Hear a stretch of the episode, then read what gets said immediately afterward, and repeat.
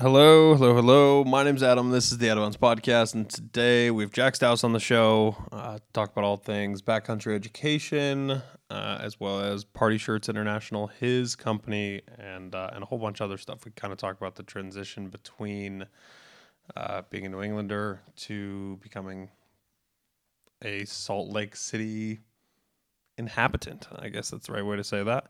Um, as many of you have done or know friends that have done, you kind of make the pilgrimage out west, and that kind of becomes your identity. So I talked to Jack a bit about that, what makes New England special, and much, much more.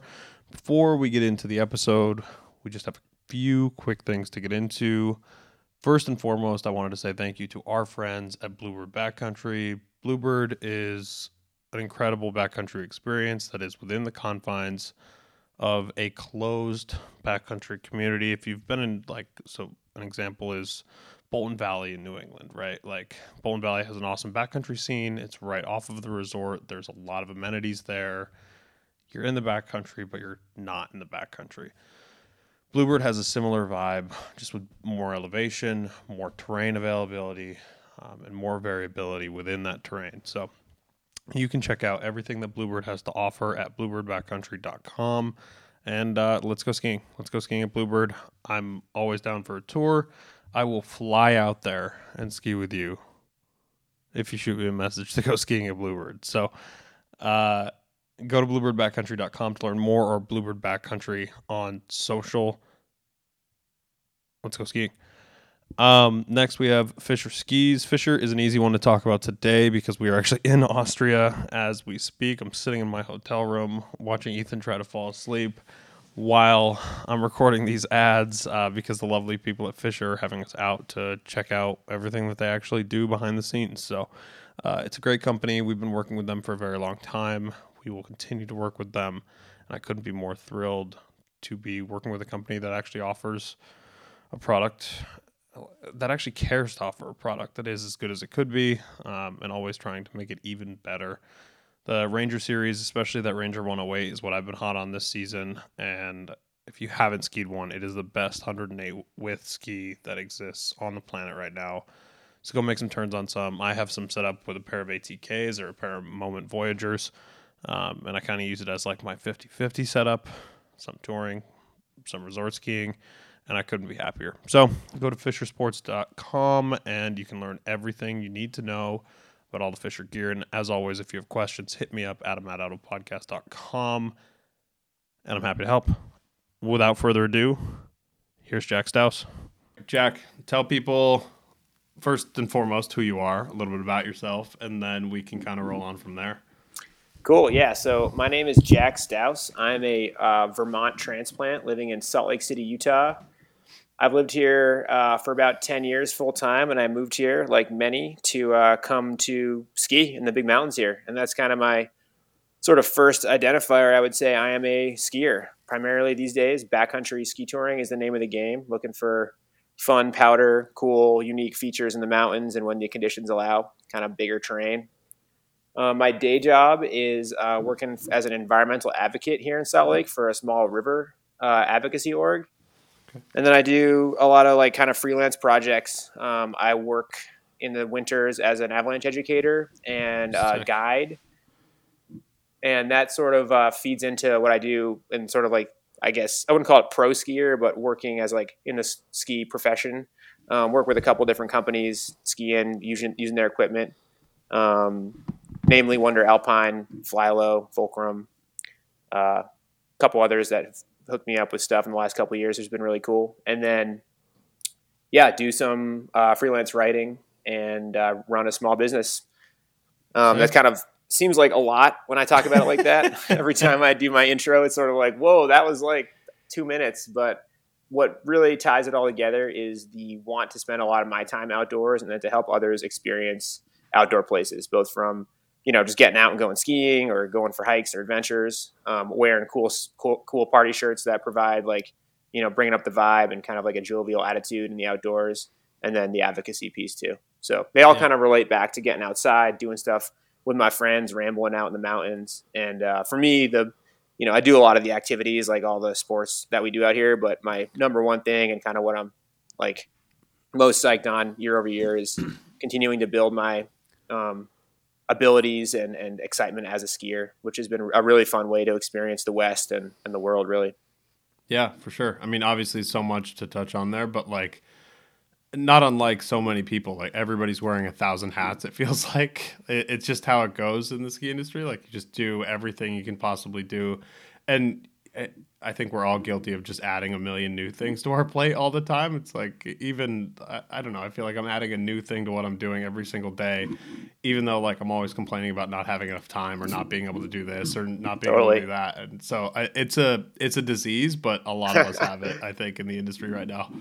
Yeah, no, I mean it's it's fun to like have. Uh, to have a lot of opportunities to be able to travel, to be able to do stuff locally. That's exciting. To you know, build uh, a career around something and then have it open doors, be it in the ski industry or like for me, like with environmental work, like being able to piggyback that on different trips and and like you know year over year you build experience and then from that you build connections and then that allows you to do more cool stuff and yeah. ideally you know if you're if you're lucky enough you get to do that for work which so far i've been able to and there definitely is a thing though and, and i think this conversation we're having today sort of stemmed from um, a post I put up about this outpost event that I went on, and you know, on the on the surface, what I get to do looks just you know like all fun and games basically. But when it comes down to it, yeah, if you juggle you know three or four different things that you like to do, and like um, depending on seasons, those are busier or um, or more mellow.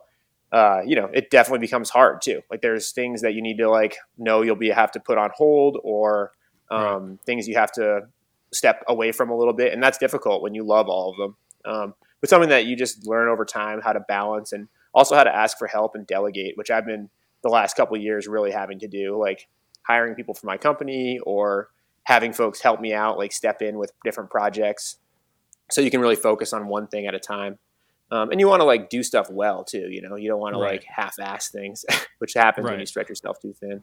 For sure. Like I'm guilty of that all the time. It's like I just uh, Ethan was giving me shit for it yesterday. It's like we just start doing things just on a whim and just like have no planning. And it's like it works to our benefit a lot because it's like the best ideas just kind of come when you're in the moment a lot of times, but there's a lot of situations where like we're planning a trip or we're doing this or we're doing that and there's no planning that went into it. We show up, we're just yeah. kind of like deer in headlights like what the fuck do we do right now? And that that's part of it too, I guess, you know. Oh, for sure. And that's sometimes the most fun when you're like, okay, we got to sure. go execute this thing. And like you have, you know, the rough outline and you're like, yeah. okay, we're going to go and just, you know, we're going skiing here or we're going to go like to this, you know, desert spot and like figure it out. And that can be like, you can find really rad stuff that uh, kind of blossoms from that. But you got to be ready to, you know, embody sort of the chaos on occasion too. Yeah. Which I yeah, like to do. Sure. I like to, you know, Pete, and that comes from work, like living and working in the outdoor space for so long. Like, being able to kind of roll with the punches and like deal with weird adversity that you find along the way. Especially when you yeah. like live out of a van for a year or you like, you know, work seasonally and then you like have a summer where you're like, okay, I don't really know what I'm going to do and I'm cool with that. Yeah. yeah, you kind you know, of just have to be okay that. with it.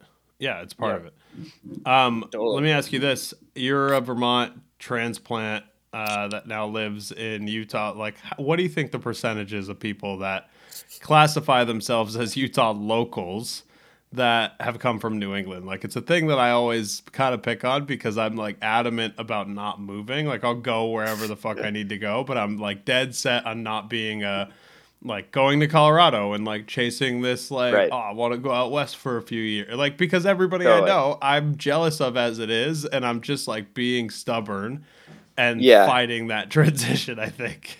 No, that's I mean it's a great question. And honestly, it's like an identity thing I grapple with too. Like I have a lot of friends that have moved here and they're like they're never moving back to New England, you know. Right, they right, like, right. They love living here. They love everything it provides. And I I do also love um, living in the West. I think it's great and for me it's provided a really amazing amount of opportunity because I have chased these things. I've chased like the ski world. I've chased like learning new activities like rock climbing and ski touring.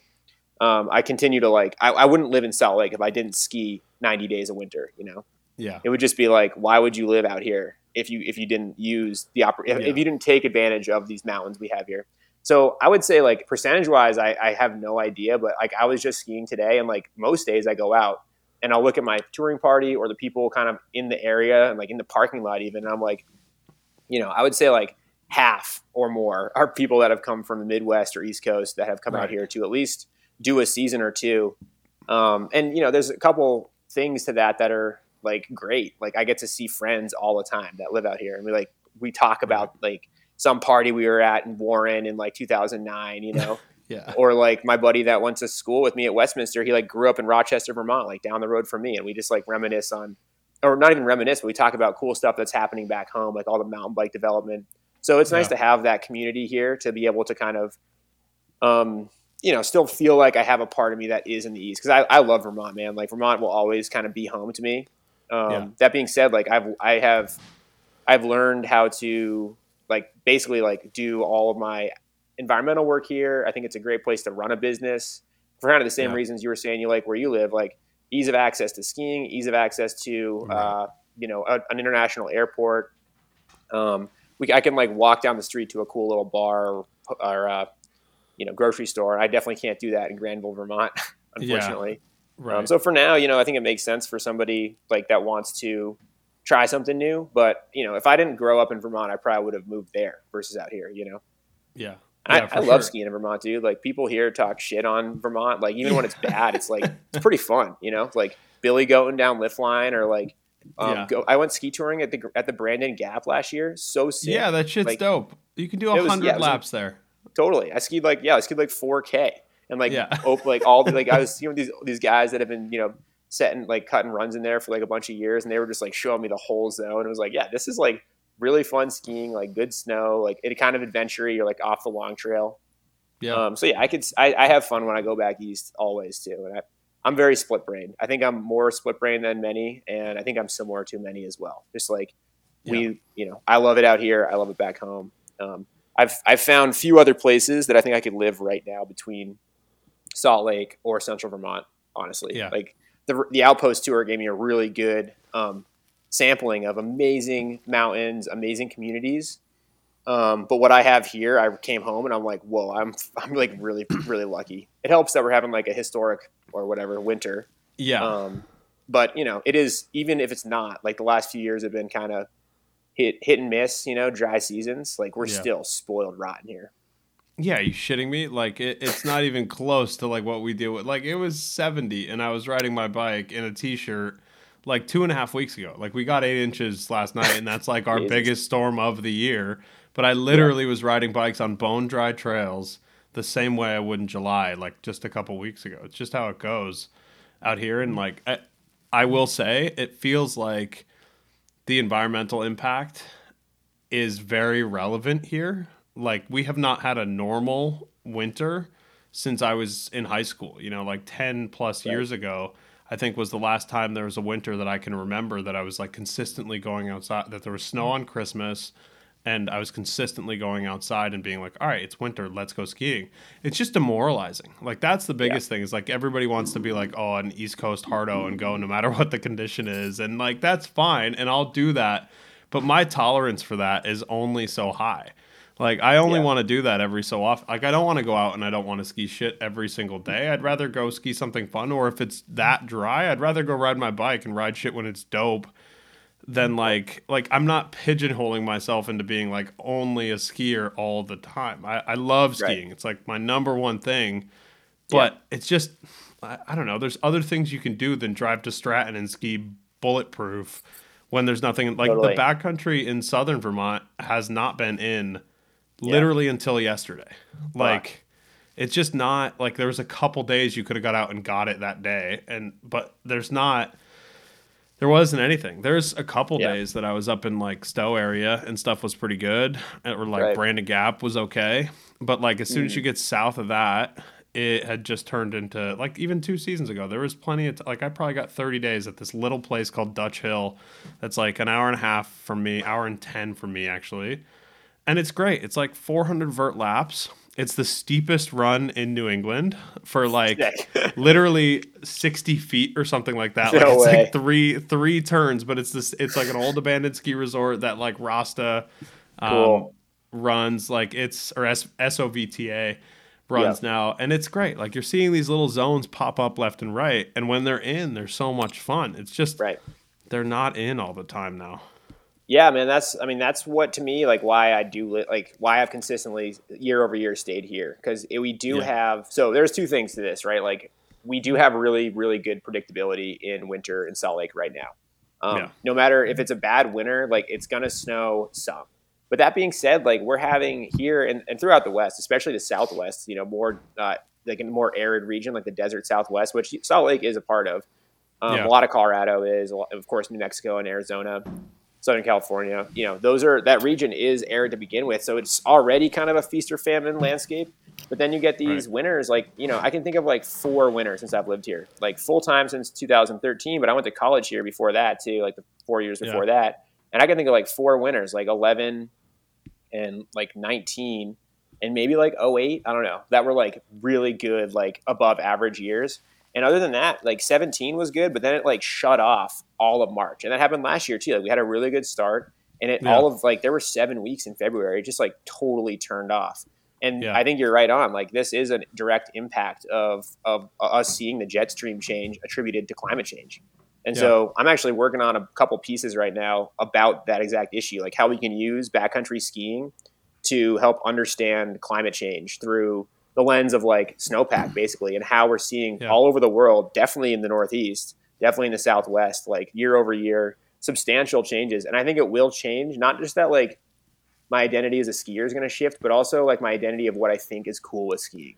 Like back in Yeah. the day when I was like 20, you know, I would be like, I want to just like, I'm going to hit park when it's sunny, and then when it's pounding, I'm going to like jump off big cliffs and like Yeah. ski lines.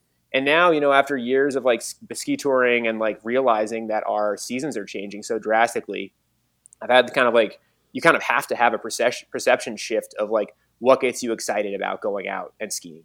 So like, yeah, Yeah. like back east, like I've skied on like you know, like objectively bad conditions for sure. And like, Right. okay, cool. Like I'm gonna tour around my parents' farm and like just go bring the dog out and like see the like the view of the cliff, like off the cliff, or or like I was when I was home for for Christmas, we like skied up the top of Mad River and it was like, yeah, it was like kind of raining, but it was you know we Right. skied from the car and it was like fun. It was novel and cool and like ski toured up Mad River Glen.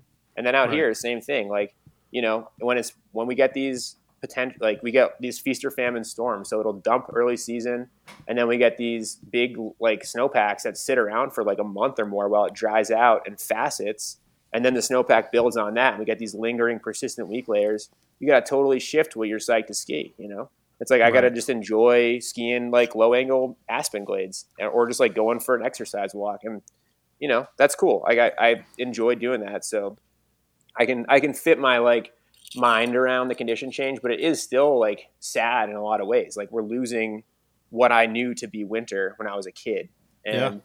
You know that's hard to hard to reconcile as a person that loves winter, and also like you know we understand climate change from this kind of like kind of not like it's a pretty it's a pretty like niche way to see climate change. Like being a skier is a pretty privileged spot For sure.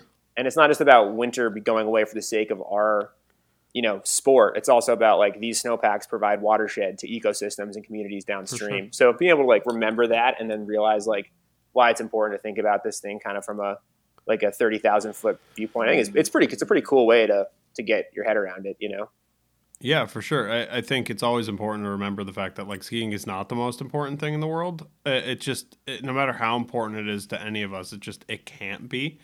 Re- Like it's just not Totally. what it is. Even if it's like number two for you, that that's fine. But like I think the health of the planet overall is a very it's a very touchy subject for people still right now. But it's something that I think everybody's starting to open their eyes to, and it's it's Yeah. important because you have this sample size where like people my age are looking back 10 years ago now and they're like this is different like it's notably Totally. different and i think that's that's where people will start actually being like look this is a fucking problem like this is a Yeah. thing that we actually need to pay attention to and i think there's no better sample than looking at new england right there there's sure. such a like because there already wasn't a great snowpack and when you see that already not good Yeah. snowpack diminish at the rate Right. that it is and just see the complete inconsistency Mm-hmm. and like sure there's always anomalies right there's always going to be a weird 70 degree Right. day that just happens but it was like sustained for a week you know and then like Crazy. To get nothing for weeks on end is great like to just see 50 degree as like i would be Yeah. curious to know what our average temperature has been over the last like few months because it's been so many 45 to 60 degree days. Crazy. Like I I've never had it like that. So yeah, it's I, it's an interesting thing to look at and I think the the way that we can sample that from the view of a skier is is unique. It's totally unique. I think it's it's it's you know I think it's worthwhile doing that and being kind of like citizen scientists almost and like keeping track of season change and keeping track of like yeah our activities like you said like and I think Northeast more than anywhere I, I feel like has started to harden themselves against the impacts of climate change. Like you know I grew up in the Mad River Valley which when I was a kid it was you know we called it the uh, small skiing town with a big drinking problem. You know, it was like yeah. this cool place that people would come from all over the world to go skiing. Like there were buses shuttling people up from the like south, from Canada. Yeah. Um, it was like when I was a kid, like Sugarbush was like it was like sick skiing. You know, John Egan, like these like kind of hardcore like guys totally. from the '80s. And now, you know, the Northeast, like that area, for example, like like Warren and Waitsfield, they're building mountain bike trails everywhere. They're like, okay, like everywhere. skiing, the ski season is like so much shorter than it used to be. And yeah. now it's like, okay, so what can we do? It's like we got this amazing terrain for mountain biking. We can like put some money towards it. You know, we've got these cool like breweries and restaurants opening up, and so you kind of get this like shift in how we're gonna build lives around that. And it's like once again, it is part of that is part of me is sad about that. Like thinking about the, the winners that I grew up with in the '90s and 2000s, like like I'll never forget the Valentine's Day storm, like 2007, like skiing Mad River and like epic. Like it's still like one of the best powder days I've ever skied. You know and yeah. those this probably won't really happen anymore. If they all if they do, it's like you're saying, like super fickle. It's like strike while the iron's hot. You know, you got to see it coming and like go. Yeah. And honestly, that's kind of happening here too. Like we've been lucky this winter, but previous seasons that I've lived here, like you sort of get these shorter windows of when stuff's in. Like you kind of thread that needle of when the persistent weak layer that we're getting because of climate change heals, and then it's still cold enough to kind of be winter on especially solar aspects. Like last yeah. year, that that target was like super super small. It's like okay, like I guess we get like a week of winter on all aspects, and that's yeah.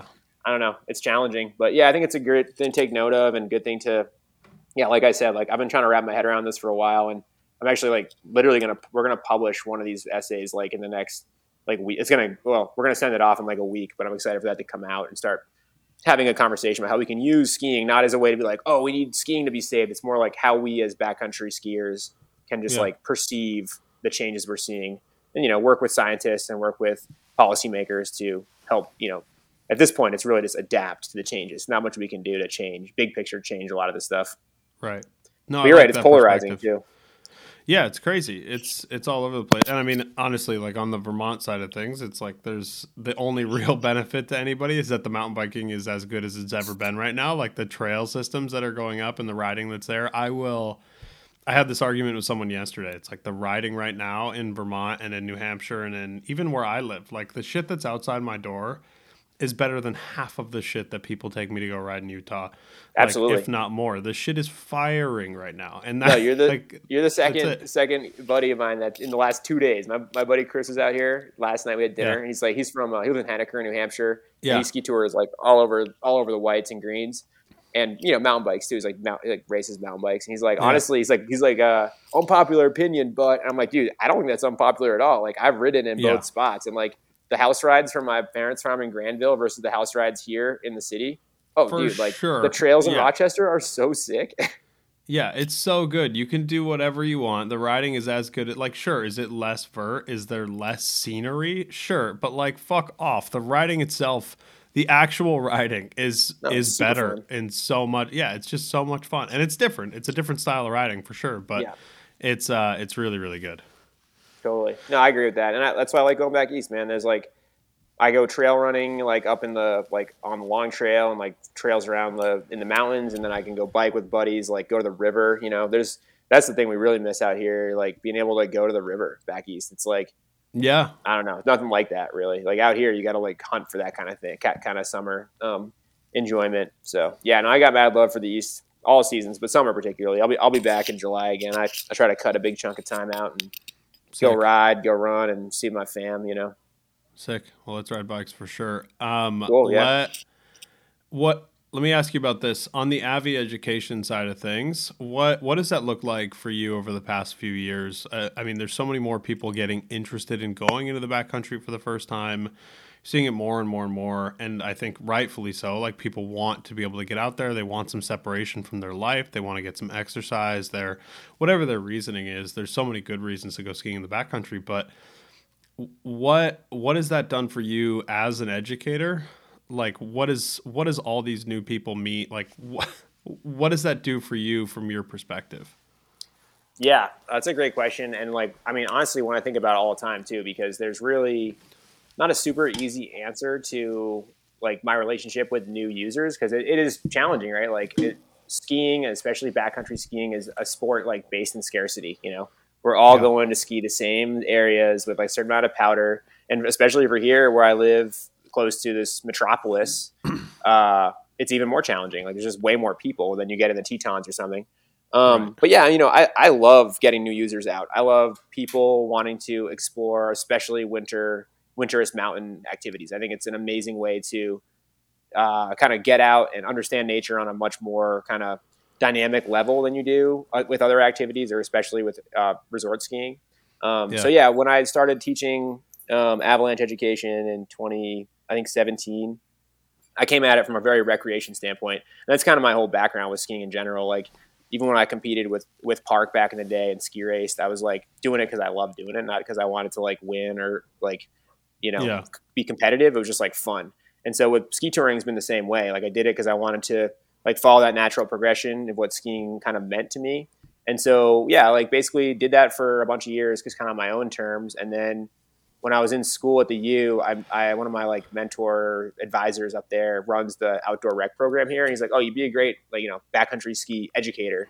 So I took like their internal kind of coursework to do that, and started teaching an intro course where it's just like it's not even Avi yet at first. It was just like intro to backcountry skiing in the Wasatch, and I would just take new users out to super benign terrain and just like show them um, really simple like snowpack setups and uh, terrain management, and group dynamics.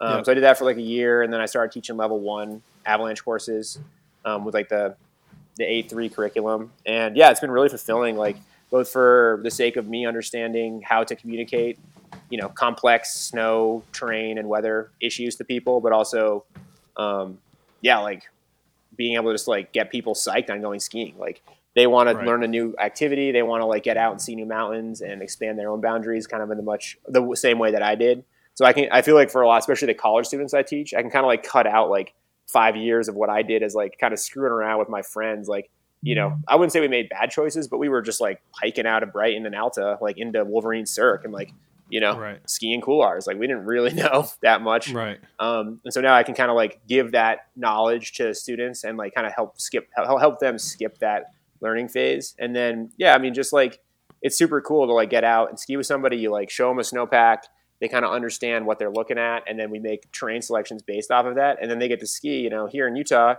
like I got, I had a kid from Minnesota. He was like a sophomore at the U here, and we skied this run off the top of Short Swing, which is just like super chiller aspen trees. But it was like sick. It was like a sick day. And we've been doing an avalanche class all weekend. Like got to know each other pretty well. And we like skied this super blower run down. He's like, dude, it's like I just came out of my Instagram Explore page. like, hell yeah, dude. Like, so you just get to show people both like the science and the um, tools they need to stay like you know out of harm's way out there, and then also like show them like an objectively awesome time. And for me, that's yeah. been really fun. And when I continue to do um, both at the university here, um, as well as through now with now these wonder events since I've started yeah. that partnership since 20, basically in 2019. Cannon Mountain is a sponsor of the Out of Bounds podcast, and I couldn't be more psyched. I also want to tell you to come skiing with us in two weekends for Cannon 80s Day. It's the most fun that we have on the hill all year. It is Saturday the 20. I should have pulled this up before we did this, but it is Saturday. Bear with me. If you leave this ad, you're a pile. Um, Saturday the 25th is 80s Day at Cannon and uh, we're just gonna go skiing. We're gonna get dressed up in '80s gear, and we're gonna go hit some jumps and ski a bunch of slushy snow and have a good time. Maybe we'll even ski POW. Who knows with this season and how it's been. Go to cannonmt.com where you can learn everything about what is happening at Cannon in general, but especially on 80s Day. Lastly, our friends at our friends at Mammut want to keep you safe in the backcountry this season, and that is why you should be buying a Barryvox beacon, a shovel, and a probe from Mammut. They have these awesome pre-made kits. So if you're getting into backcountry skiing and you need a new kit, everything is all done in one.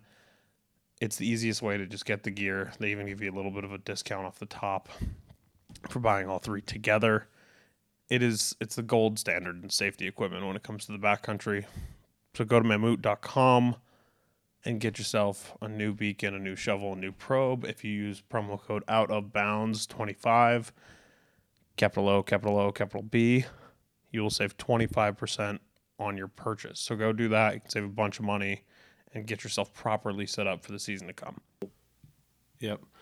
In your in your mind, how much of it in terms of avalanche safety is education and how much of it is like personality type and ego and yeah like because that goes into it so much like i've talked to a friend before about this where it's like he's like yeah i have a problem with the way that avalanche education is taught because people go and they take their avi 1 and then they think they're invincible and they know everything totally. right it's like oh, which yeah. is the opposite of the way that like i don't know i finally took my avi 1 like a few weeks ago and the opposite of like Blake at uh, Senate Mountain Guides was like the number one thing is that you don't know shit about fuck. Like you literally don't know anything. You know, totally. like even when you know stuff, it's like the the mountain is number one and that's it. But there's this huge part of it that is your own ego, your own willingness to accept like what the risks are, acknowledge them, and just be like, this is where it's at right now.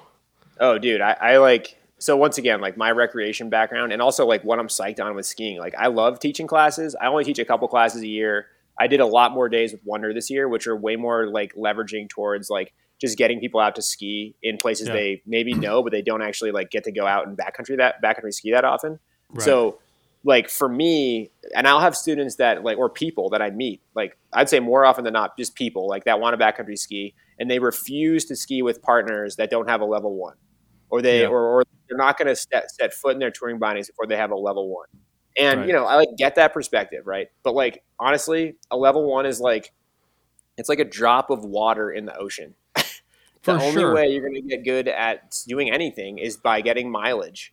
And right. I tell that to people. It's like if you want to go be a backcountry skier, you have to go backcountry ski. You got to go ski touring, and you got to get out and you got to make observations. You got to be watching the weather every single day. You got to be tracking snow change over the season, season history, and you got to build relationships with both people like that you want to ski with as well as landscapes that you want to go explore. Right.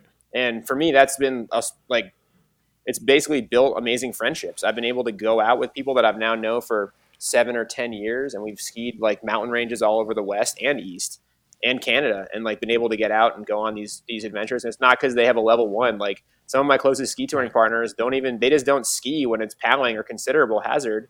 They just right. wait till it stabilizes, and then we go ski like some big gnarly mountain because they just yeah. you know they don't want to. They don't.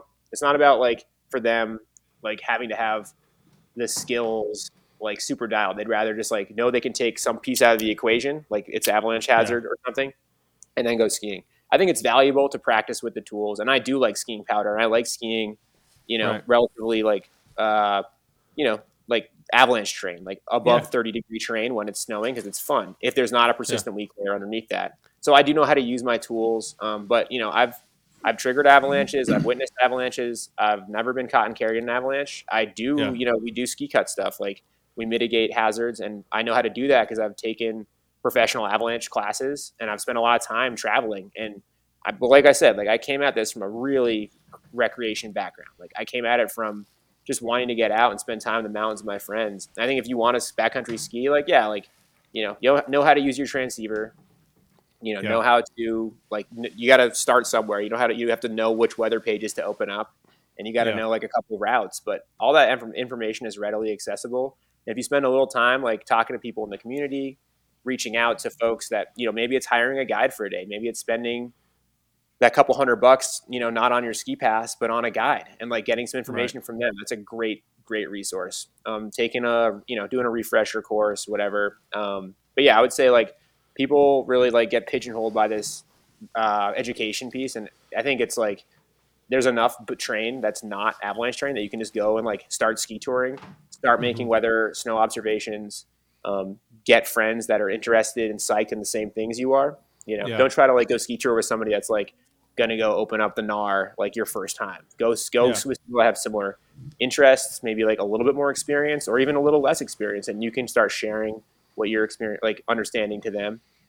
Um, yeah, no, I, I think it's like people get kind of caught up in this. I think it's partially because people like they just don't want to like commit to leaving the ski area, which yeah. I also understand. Like skiing the ski area is really fun and it's pretty low key, like you know, low yeah. stress. Your buddies are all there. People are drinking beers, you know.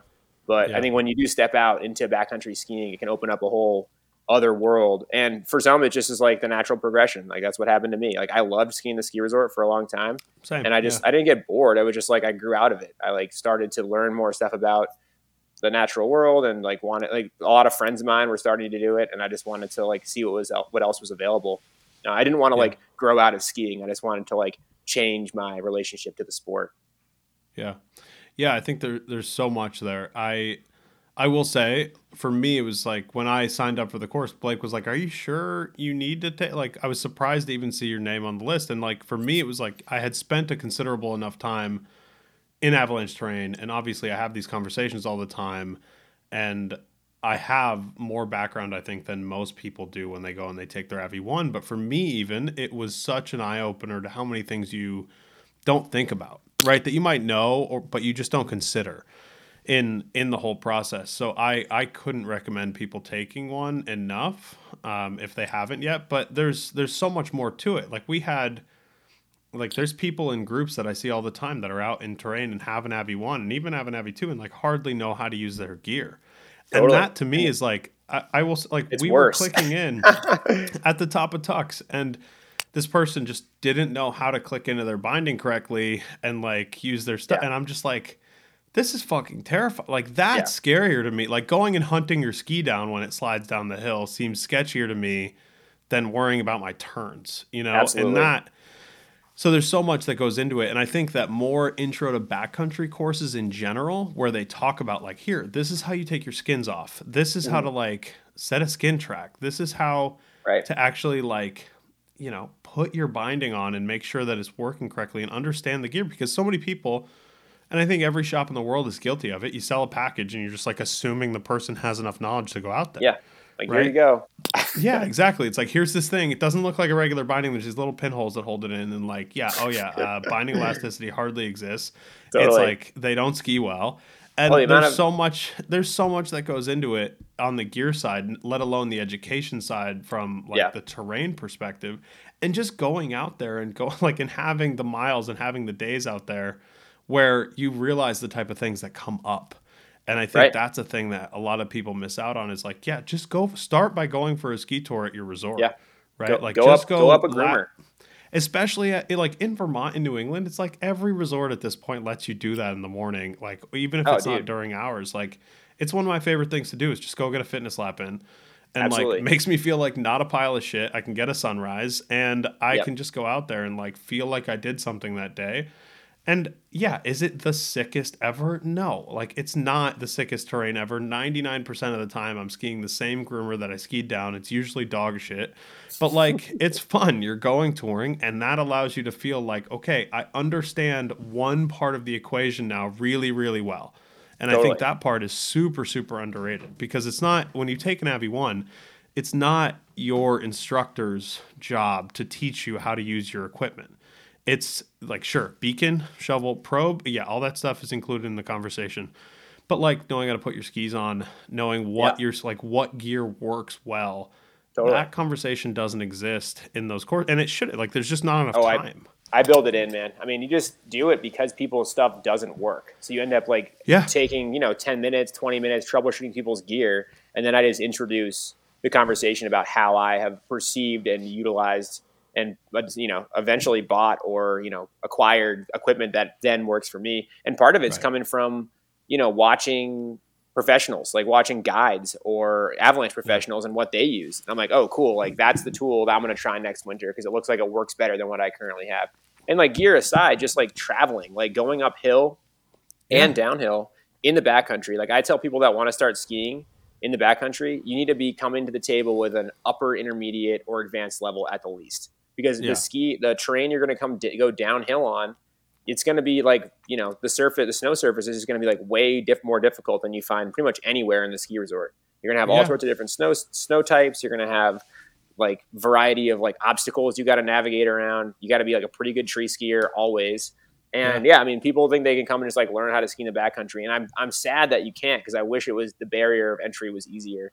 But you know, Yeah. if you want to make it part of your life, you can. Like like these days, people from our generation, like whatever your activity is, you can build it in in a meaningful way. And yeah, maybe it's getting up before work and going and walking up Park City or Solitude or whatever, or you know even just the Mill Creek Road and like use learning how to Yeah. use your equipment. And I see people doing that. I see people with their babies on their backs just going up Grizzly. You know, Sure. and that's amazing to me. Like I know you can make this part of your life and you know do it for your whole life if you want to. Um, Yeah. And that's to me like really awesome and why I love ski touring because it does allow for more people to experience mountains in a really um, a much different way than you can doing almost any other activity.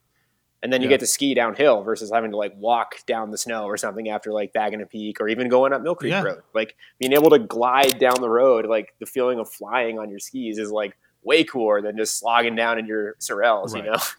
Right. But and there's yeah, no, something I- to say for earning it, right? Like there's like the earn your turns thing is like one of the more annoying things that like people have said over time. Yeah, but totally. it's so the reason like people all say is because it's true. Like you're literally it feels better if you've gone and you've toured and you make those turns down because you're like fuck that uphill shit like so much like so much of the time i'm like i don't feel like walking uphill but i really really want the down Oh, just like yeah, two days ago, I went and skied. Actually, or it was on Saturday. I went up and skied. We like woke up super early, and I went and skied with Matt Sterbenz, who I was on the Wonder Outpost tour with, and I hadn't skied with him since the Outpost. It was like really fun. We, we had you know talked the whole trip about zones we wanted to ski and places we had you know had skied and experiences we had, telling telling each other all these stories. And he lives in Holladay, which is kind of like you know it's like a nice neighborhood over by Mount Olympus, which is right on the foothills. And I'm like, Yeah. oh, dude, like Neff's Canyon's like your backyard. Like I ski up there whenever like winters like this, like when it's in, it's really cool. And he's like, oh, I've never skied there.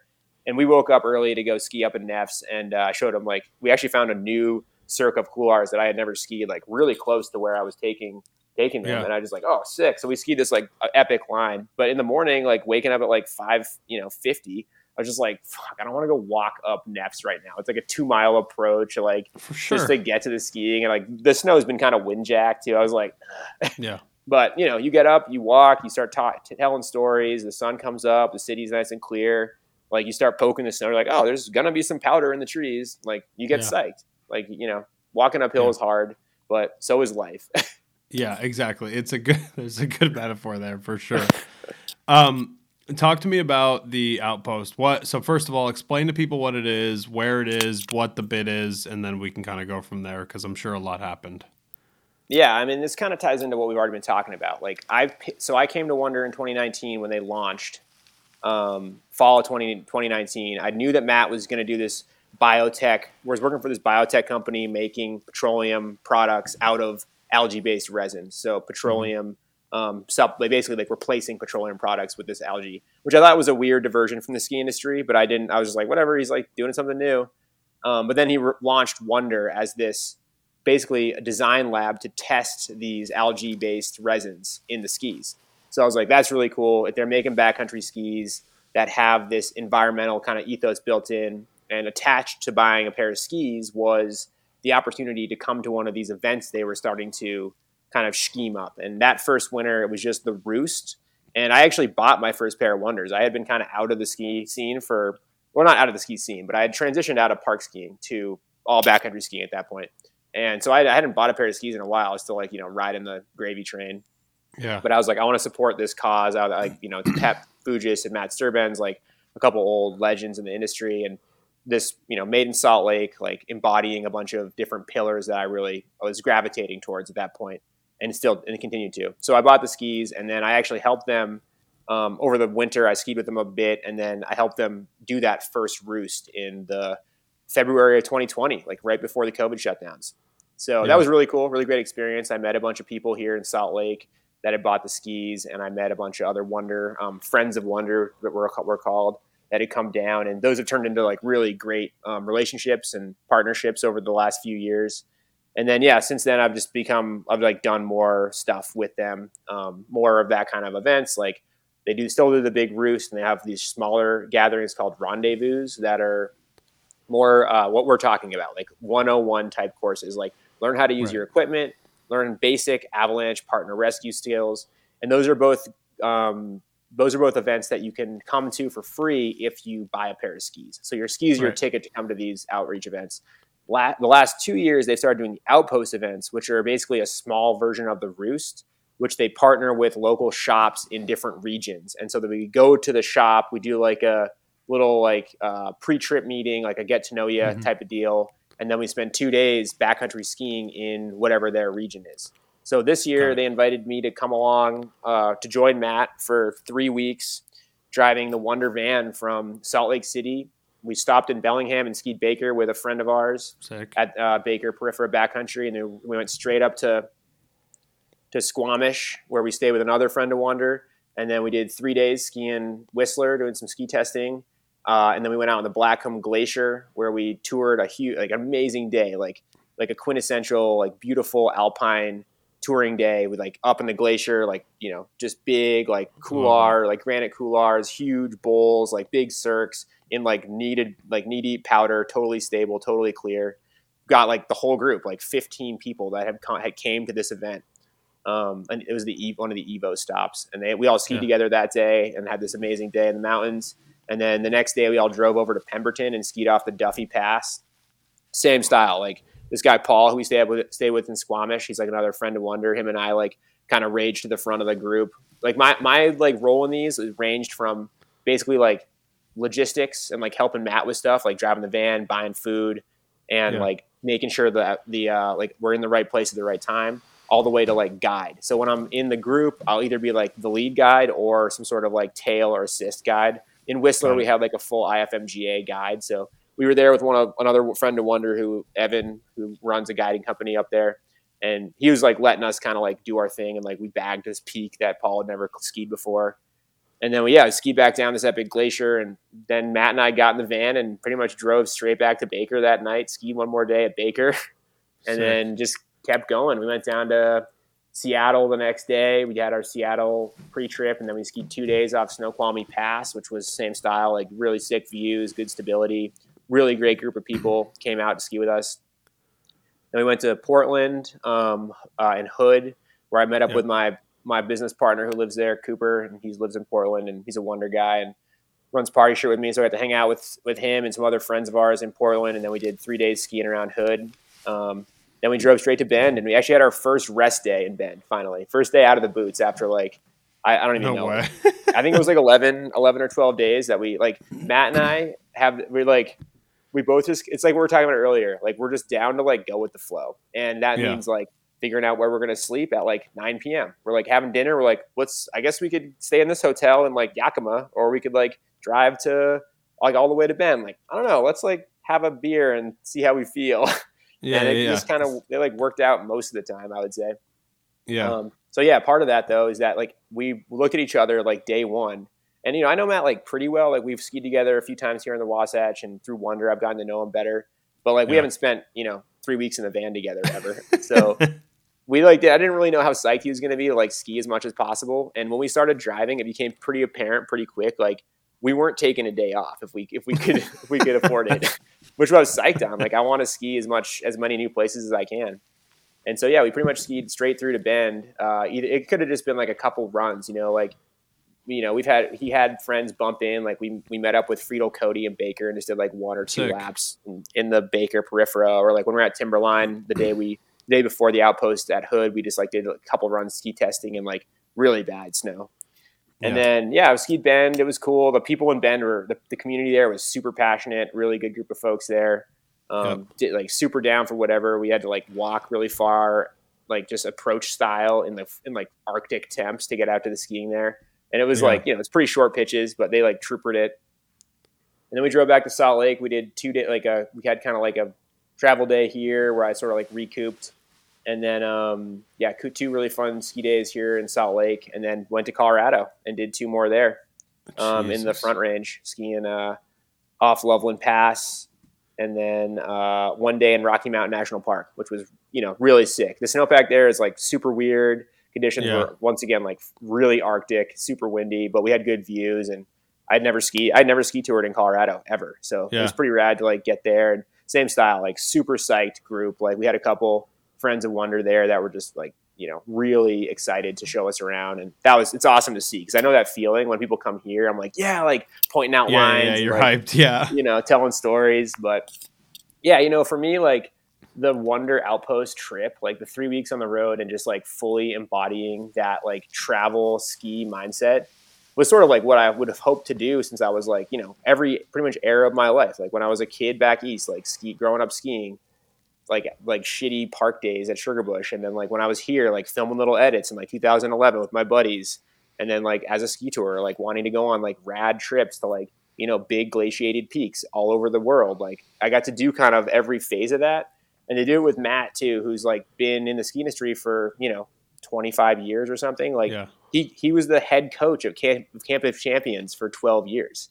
So like my first trip to Whistler, I'm like walking around Whistler Village, and Sterbenz is like telling me about some like big air event that happened at the base area back in like 2006, and like the parties that had like that went down, and just like just like his first time skiing up there, and like tell me about like wa- like same thing, like watching the Blackcomb Glacier disappear, you know, and how hard Yeah. that was. But this kind of like really cool amount of storytelling and just like sharing of like experiences and then we got to go out and ski these two days up there backcountry ski like out on the blackcomb glacier and then up off the duffey that were just like dude like mind-blowing you know like like Yeah. the sickest type of skiing you can do and there's like we're party skiing with like a bunch of like wonder like basically people that bought wonder skis and that are just like stokers like down to walk Yeah. uphill 5000 vert so we can just like ski as much as possible like party Yeah. skiing couloirs and like bagging peaks and then doing that down like moving down the coast. And yeah alpental was rad. Um, the skiing got like pro- project, uh, progressively more difficult i would say the further south we went just because the conditions in the southern cascades are you know quite challenging. But it was sick man. I got to be a variety of different roles and you know we dealt with like on airbnb night getting messed up and we got like got all our shit like packed up by the airbnb host while we're out skiing and like No had way. to like meet her at a bar and like get all our crap. Why? And, like, fi- uh, dude, like Matt's phone stopped working, so he like couldn't get calls the whole day we were out, and and we were just like, yeah, it was like doing what I just said. We were like running kind of not by the seat of our pants, but more so just like going with the flow. And I think Yeah. we had like pulled up two different like options when we booked one of them. we like booked the wrong one, and so it was just like the, they didn't have the date we wanted Oh. on that one. So shit like that that just like came up, and you just like rolled with it, you know, or, like stay Yeah. somewhere else and you know ski the next day. And Yeah. uh, it was like a fun kind of just like break from like the routine here, but also let me realize like how nice it is to be state like stable somewhere and have like stability and you know like a more kind of like set up lifestyle here. And so that was was nice to come back to. It's great to like do the trip and like get it done and people were like excited about us being in their towns and then to like you know be kind of like not burned out after that but like tired, you know Yeah. and just be like, whoa, okay, that was like maybe as much of that as I want to do this winter. and Yeah. like had this great experience and then be able to like come back and rest and like, you know, then I went skiing with Matt on Saturday and we had like a great day out. And uh yeah, it's I think it's like if you get the opportunity, and I would say this to like folks, like if you love skiing and you want to make skiing part of your life, like just keep following the opportunities that arise and keep like following what parts Yeah. of skiing you really love. Because it'll provide you the ability to like work on climate issues or it'll provide you the ability to like get in the van with Matt Sterbenz and like go on some epic adventure and like, you know, really put you out there and explore new ranges and uh, meet new people and come up with new ideas of how you want to like live and on, you know, experience the world. Yeah. What how do you not get completely tapped like a week and a half into that? Like that's always my concern is like, yeah, like we talked a little bit about in the beginning. It's like, yeah, it looks all great, everything looks perfect, looks like you're skiing all the time. Like eh, I will tell people like, yeah, our feed looks like that too. But that shit eats ass so often. Like it is not Totally. fun so much of it because like and it is, but it's so much work and you're so burnt and I, I don't know how over the course of that three weeks you weren't like, Matt, get the fuck away from me. like Oh, dude, because I so- spend dude, if I spend five days with X in a hotel, I'm like ready to tear this motherfucker's head off. You know what I mean? Like this is how it is.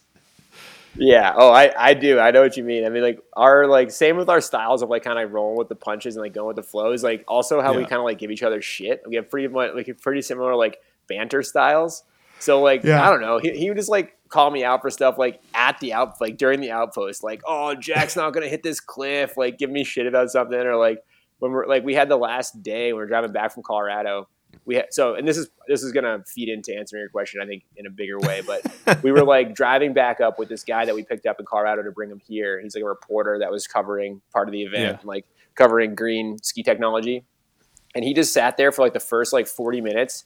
And Matt and I were just like going at each other, like back and forth, just like giving each other all this shit and like talking about we're gonna get dinner and like just like I don't know, like harassing one another. And he's just this kid Ari's just like, I just love joining a road trip this late in the game because you guys are like speaking a different language at this point.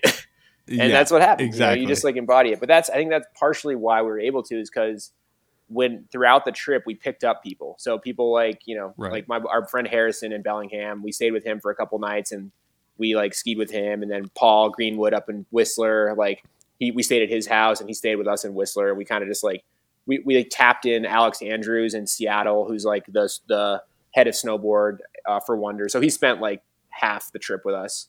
Um, so we would like, you know, people would come in and out. My buddy Carson Meyer, who's a photographer at a Bozeman, or I guess Seattle now. Um, he he like would you know he came and joined in Alpental, and we just like would bring people in like friend like good friends of mine over the course of our my ski like ski life with Wonder.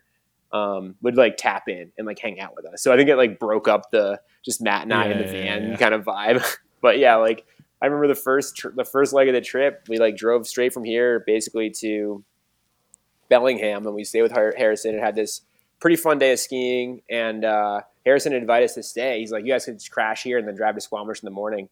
And we thought about it like most of the day we were skiing, and we got back to, Har- to Harrison's house. It's like getting dark, and Matt's like, "Dude, we can't get domesticated. We got to get back on the road and drive to Whistler." Oh my god. and it's like 6 p.m. or something. I'm like, all right, man. Like, I'm like, I was just, I'm like down. He's done this so much, you know. He's like the master of this. Like that dude, Matt Sterbenz, like he's he's like a brilliant brand builder. Like he just cares so much about the company, this the sport of skiing. He knows the history, and like he knows how to do these trips. Like he wants to go out Yeah. and like meet people that want to ski on his product.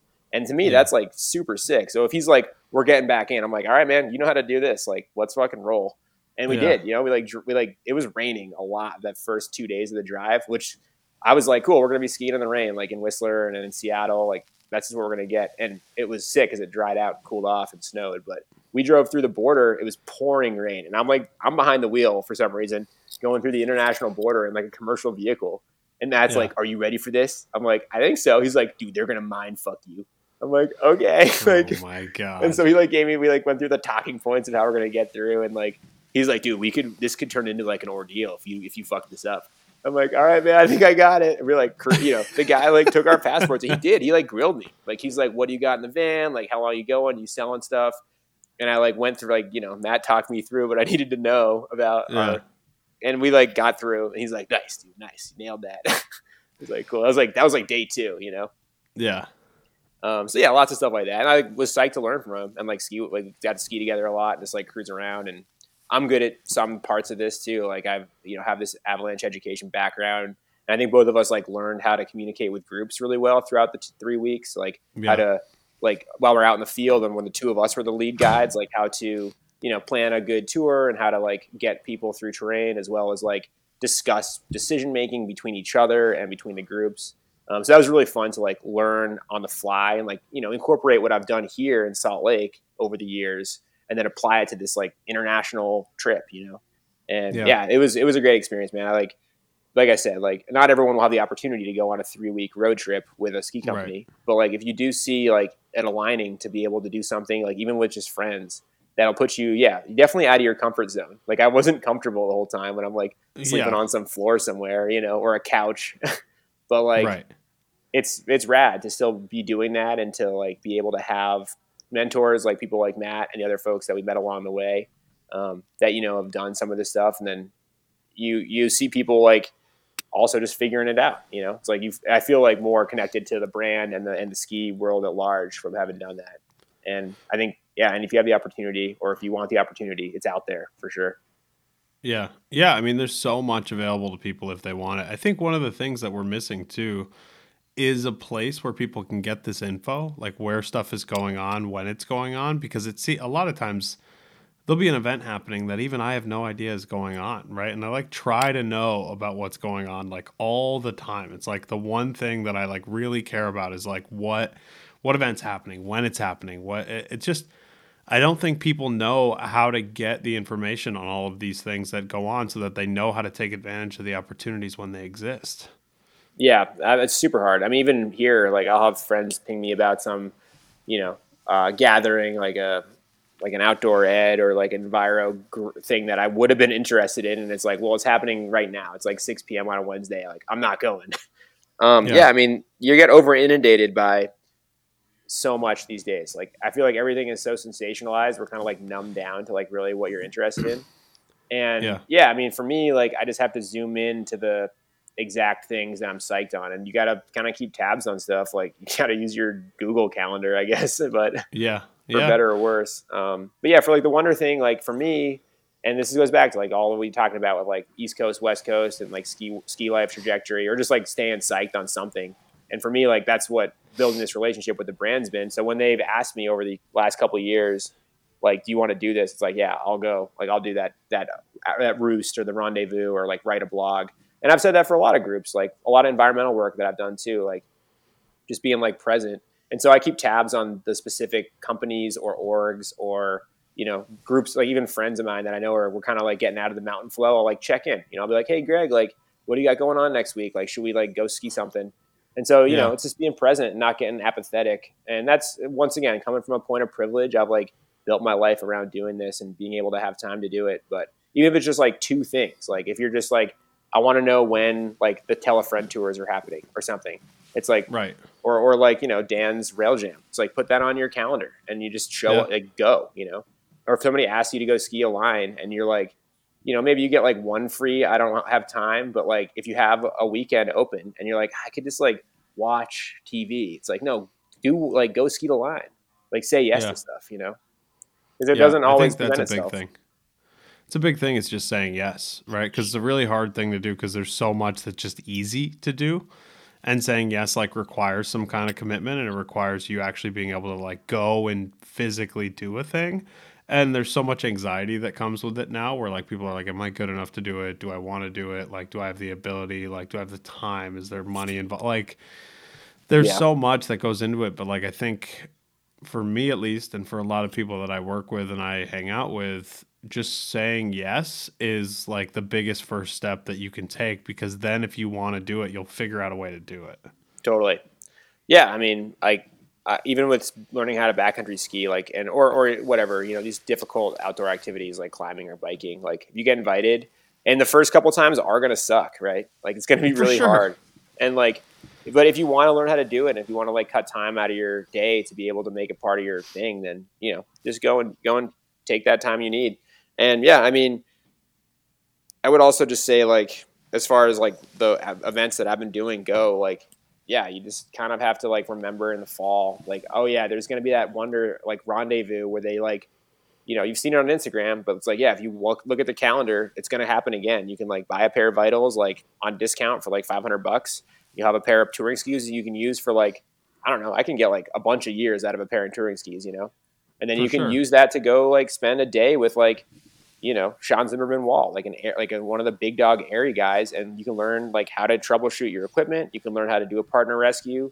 You can you know go ski with me and Pep, and like you just got to like kind of buy the ticket, take the ride, and then yeah, when when the opportunities come up again to do an activity or or get out for some sort of cool like outing, you just yeah you say yes and go do it. And I have like I said, I have friends like with kids and with like big like full time jobs that still like cut out a chunk of their you know week really to get outdoors. Like maybe it's like skiing yeah. at Pat's Peak, like in the yeah. evenings, like in the dark, but they go do it, you know. And yeah. yeah, I mean it's easy to like maybe not everyone's psyched on that, right? Like you don't have no everybody has to do that, but if you di- if you want to, you can do it, and just like you know don't make excuses. And you're right, dude. Like a lot of it, like often it sucks. And honestly, like for like speaking for myself, I like when it sucks. Like I like when I go out and I get the shit kicked out of me by somebody that's better than me. Like that's usually like unless I'm just skiing with friends and like just trying to have a good time.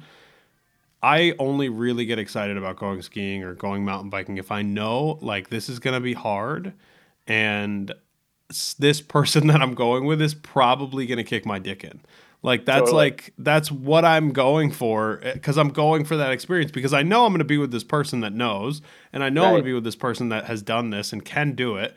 So it's just like I don't I'm not worried about like not being able to find my way. I get to do this really hard thing, get the guidance of like where it is, how to get there, the motions of it, and know eh, like where I stack up in comparison to someone that does this all the time so yeah. that I have a bar now to reach because this isn't like this isn't professional basketball where we can be like, oh yeah, uh, I'm averaging ten points a game. Now I want to average twenty. Like it just doesn't like. Right. There, there's nothing to compare it to unless you go out and you find these people and you ski with these people and you put yourself out there.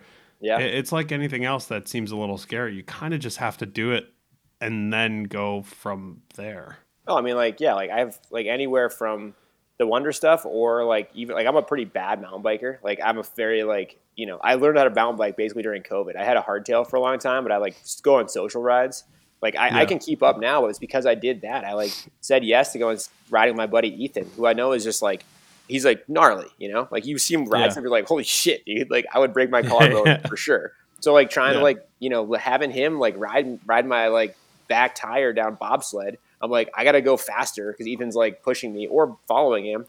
And that's the same with like the first time I ski with like Pep or somebody. It's like cool, like I've been skiing my whole life, but now I can like kind of like try something new or like take it up and do it for a different notch or like or or teaching. You know, you like put yourself in that position. In the first year, I taught avalanche classes, dude. I didn't like, you know, I had done what I needed to do to teach for that organization, but like, you got to figure it out, you know. And it's yeah. it's definitely a comfort zone thing. Like, okay, put yourself in this position of un- uncomfort, and it's not just about skiing or biking or these like you know privileged activities it's just the it's the whole thing it's like everything you do in life you need to be able to know if you want to grow that you're going to eventually have to like push to the next thing or or you know like at least like try something new to see if it works and sure. like that's a, it's exciting you know once you get through that initial barrier of kind of like the fear of you know riding in the van for three weeks it's like all right i'm going to commit to this thing and see yeah. what happens and you get to have like rad experiences or like find a new rad avenue for expression or activity, you know? Yeah. Yeah, for sure. Um, sick. Awesome, dude. This has been great. I, uh, it's already been over an hour, so I am like, uh, this has been perfect. So, cool. uh, my Hell last yeah. thing for you is where can people find you? Where can people find Party Shirt? Like, where where can people contact you, learn more, and also Wonder events, if there's any coming up off the top of your head for the rest of the season that people should be involved in, like this is this is a good chance to plug. Yeah, absolutely. So I'm just uh, I have a couple different like outlets. Like a lot of my writing uh, goes to different publications and blogs, including Wonder. Um, but you know, I'll probably share most of that stuff on my my Instagram page. So just Jack Stauss, like at Jack Stauss. Um, I do have like a Medium blog too, but all that goes through my Instagram. Um, I have. Uh, let's see. Um, coming up event wise for me, I'm doing one more backcountry ski course at the university, and those are great courses, and they they do fill up pretty quick, as do all kind of level ones. But uh, in the fall, like I would definitely like just try to like see. And if you're in Salt Lake or the area, I'm, I'm like really psyched to answer messages on, on Instagram or emails or even like texts, you know, to talk to people about beta. Um, bounce ideas off of folks for trips. Like I'm, I'm like definitely not like you know don't tell anyone about anything. Like I have zones. Yeah, yeah. I have like a whole like I have like a whole like route like run list that I'm happy to share with folks if they you know are curious about how to find new places to ski or to go adve- have adventures here in the desert. Um, so yeah, like people, if you're listening to this and you're like in the Salt Lake area, like you know, hit me up. Um, for Wonder, I'm pretty sure that they're they're wrapped on their events for the year. Um, okay. In the in the fall, you can sign up for the out for the uh, um, rendezvous, which are all here. I think there's like usually four or five of those, like single day 101s. The roost is usually the last big one they do, and that's in February. And then the outpost will be, mm-hmm. I'm, I'm almost certain they're going to keep expanding those. So they'll probably be all over the West. Maybe we'll have some.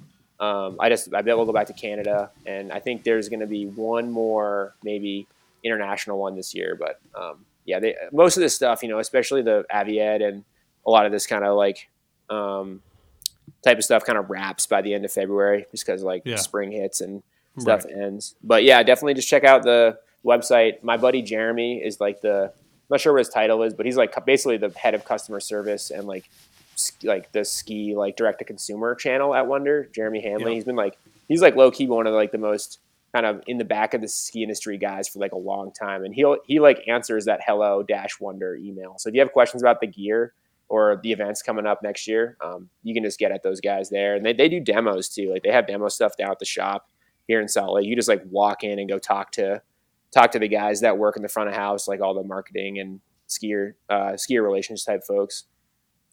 And then yeah, I don't know. Was there anything else on that? Party shirt. Oh, party shirts. Yeah, I mean this would be like a whole nother podcast probably.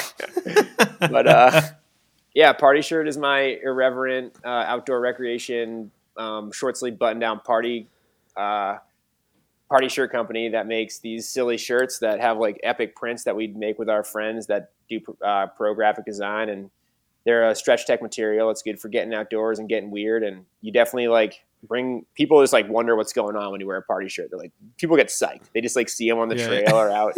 They're like, yo, well, like whose birthday is it? You're like, dude, I'm just wearing my party shirt. But they're cool because they out having a do work. That you know they're fun and silly, but they do work pretty well for going biking, going ski touring. Um, and that's just partyshirtinternational.com and Party Shirt International on Instagram. Um, my our, our marketing director, I think, does have a TikTok channel, but I have no idea how that shit works. So Yeah, That's somebody else That's to probably better out. that way. Yeah, we'll leave it at that. yeah, Party Shirt's been great, man. It's been really fun. It's like I started it just because I saw a lot of like I don't know stuff in the ski industry or not the ski industry, outdoor industry that I was like, people are just trying way too hard. So, so many tryhards. Yeah, And I was like, Yeah, I want to make sure. something that's like works for sure, but also just like fun and silly and gets people psyched. And so Yeah. yeah, we birthed Party Shirt International and like right before COVID, basically. But it's been really good. It's been successful so far, and yeah, we're gonna do some uh, Sonoran Avalanche Center uh, Party Shirt collab here. So keep Let's your eyes peeled. Awesome. I love that, dude. Thank you again. I appreciate the time very much. Great to talk to you, Adam. I appreciate it as well. Talk to you later.